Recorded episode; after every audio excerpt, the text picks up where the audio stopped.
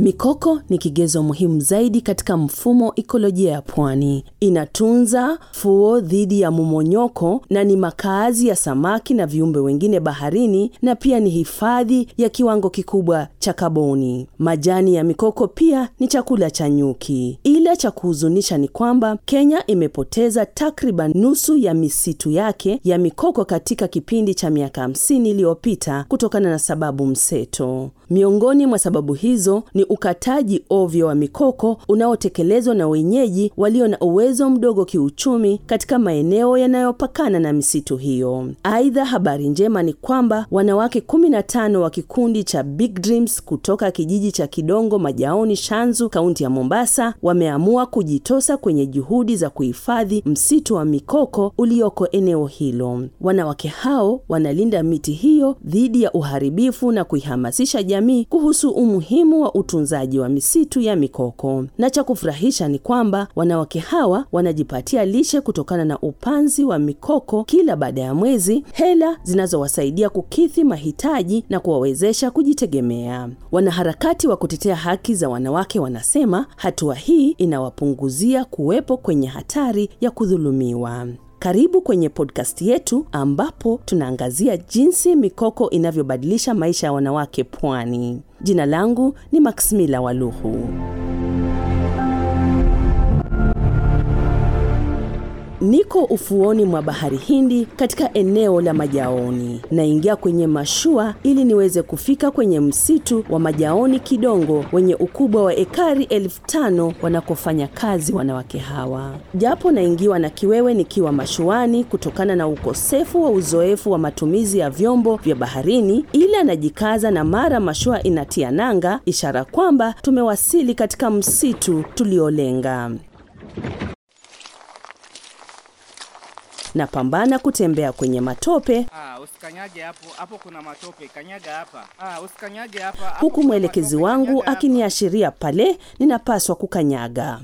Hapa nakutana na Saumu Malombo mwenye umri wa miaka 40, mama wa watoto tisa. Yeye ni miongoni mwa wanawake 15 wanaopanda miche ya mikoko katika msitu huu na hata kuulinda. Kila siku tukishinda huku twapanda, hata kama watu pengine wameingia kwenye msitu wetu wanataka kuharibu mazingira, wanatoka mbio, kwa sababu wanajua sisi ni walinzi wa mazingira. Shirika la Earthlings Reforestation Projects linafanya kazi na kina mama hawa na linawalipa shilingi elfu kumi na tano kila mwezi. Mradi huu ulianza mwaka wa 2022 na utakamilika baada ya miaka mitano. Saumu ananiarifu kuwa imekuwa nafuu kwake kushughulikia mahitaji yake ya kimsingi kinyume cha hapo awali. Nashukuru sana kwa sababu kitambo ilikuwa sina huu mradi, ilikuwa niko na shida sana ya kupata hii pesa eh, upande wa fedha alikuwa ni shida, lakini kwa sasa hivi kupata huu mradi kidogo niko na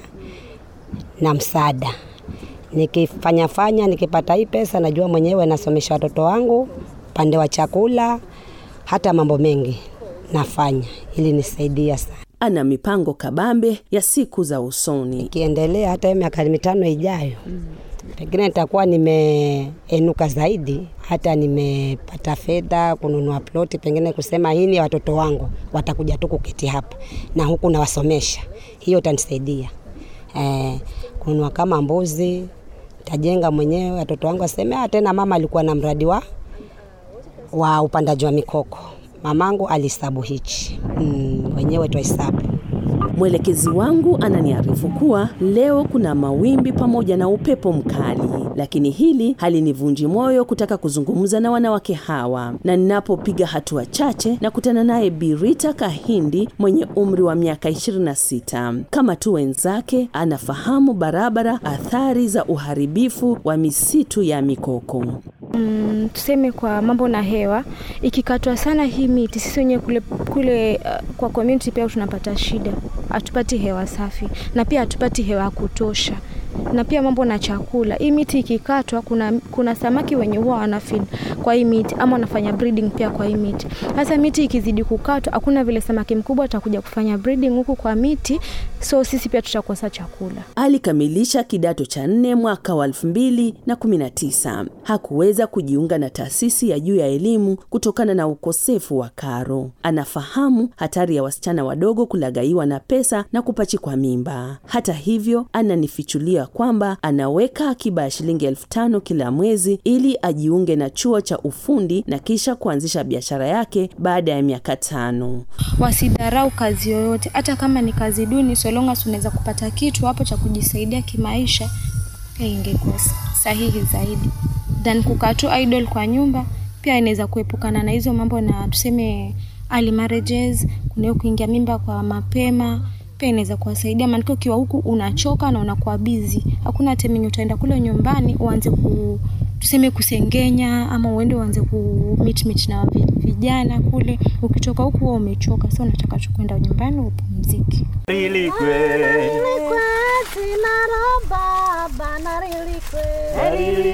Na hiki ni kikundi kingine kinachoshughulikia miche ya nasari. Miongoni mwao ni Priscilla Kenga, mama wa mtoto mmoja aliye na umri wa miaka 35. Anasema mbali na mradi huu kumsaidia kujitegemea, umebadilisha mtazamo wake maishani. Kama uko nyumbani, hakuna kitu yenye unaweza benefit, but ukiwa kama huko, at least akili pia inakuwa ina, inapanuka kwa sababu ili shirika vile lilikuja la kupanda miti linatufanya pia sisi tunakuwa na ile morali ya kusema eh, hii ni community na lazima tupande miti ili hata samaki pia tukipanda miti karibu na bahari, samaki pia tuna wanazidi kuwa wengi na pato la wavuvi pia linakuwa linaongezeka, hata pia wanaweza kujikimu katika familia zao. Douglas Chai ni mwanaharakati wa kuhifadhi mazingira. Yeye ni mwanzilishi wa kikundi cha Big Dreams na anafanya kazi na Saumu, Rita, Priscilla na wanawake wengine. Kijana huyu mwenye umri wa miaka 32 aliamua kuacha kazi ya ualimu na kufuata ndoto yake ya kuokoa msitu wa mikoko katika eneo hili la Majaoni. Anasema wengi wa wanawake hawa walikuwa tu wake nyumbani kabla ya kuingia kwenye mradi huu ambapo watoto wao walikuwa kwenye mazingira magumu na hatari. E, ikawa sasa ni tunafanya de,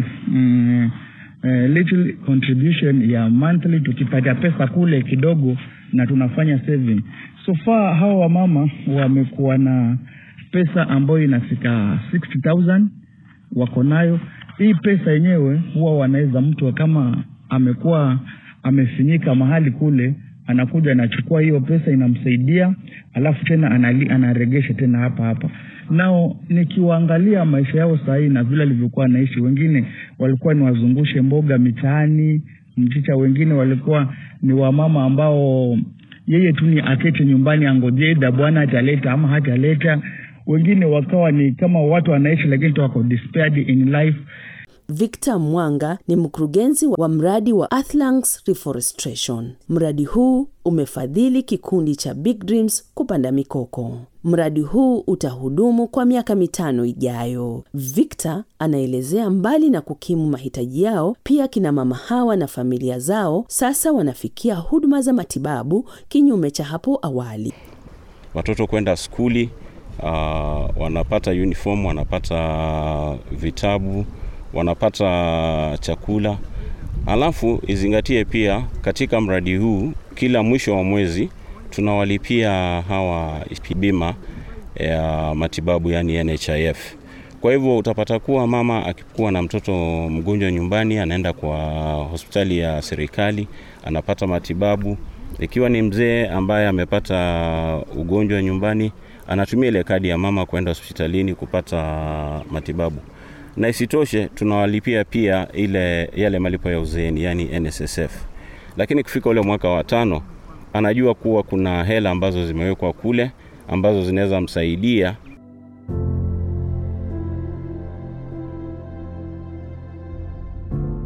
Takwimu za idara ya kukabiliana na dhuluma za kijinsia kaunti ya Mombasa zinabaini kuwa visa vya dhuluma za kijinsia viliongezeka kutoka takriban elfu mbili mwezi Juni mwaka 2021 hadi visa 4500 mwezi Juni mwaka 2022. Betty Sharon ni afisa mkuu mtendaji wa shirika la Coast Women in Development. Anasema kuwa visa hivi mara nyingi vinatokana na wanawake kutokuwa na uwezo wa kiuchumi. Kina mama wengi wanaishi kwa ndoa ya dhulma kwa sababu hawana income. Wanajua wakitoka hakuna vile wanaweza uh, wakahifadhi uh, familia yao. Kama wako na watoto, vile atalisha watoto, vile watoto wataenda shuleni, vile ma, wakina mama wengi wanakaa kwa ndoa ya, ya, ya dhulma kwa sababu ya uchumi. Kama kwa kina mama wangeweza kuwa economically empowered, uh, kidogo dhulma ya kijinsia ingepungua. Hata hivyo, anasisitiza kuwa japo ni jambo la busara kwa wanawake hawa kulipwa wanapohifadhi mikoko, ni sharti jamii kuwahusisha masuala ya maamuzi ya sera. Nasema it's high time wakina mama pia wajiunge na actors wa climate change. Kwa sababu wakina mama um, wanakuwa affected kama mtu mwingine kama watu wengine, lakini mara nyingi wakina mama wametengwa kidogo. Uh, hawako kwa hizo makamati ama hawako kwa hizo uh, uh, hizo meza za climate change na sasa na achana na wanawake hawa na kupanda mashua ili nirudi zangu. Nina matumaini kuwa nitakaporudi, panapo majaliwa, baada ya mradi huu kukamilika, wanawake hawa watakuwa wamepiga hatua na kutimiza maono yao ya maendeleo. Pia naamini kuwa msitu huu wa mikoko katika eneo hili la Majaoni Kidongo lenye ekari tano utakuwa na miti milioni tano kama inavyotarajiwa mradi huu utakapokamilika.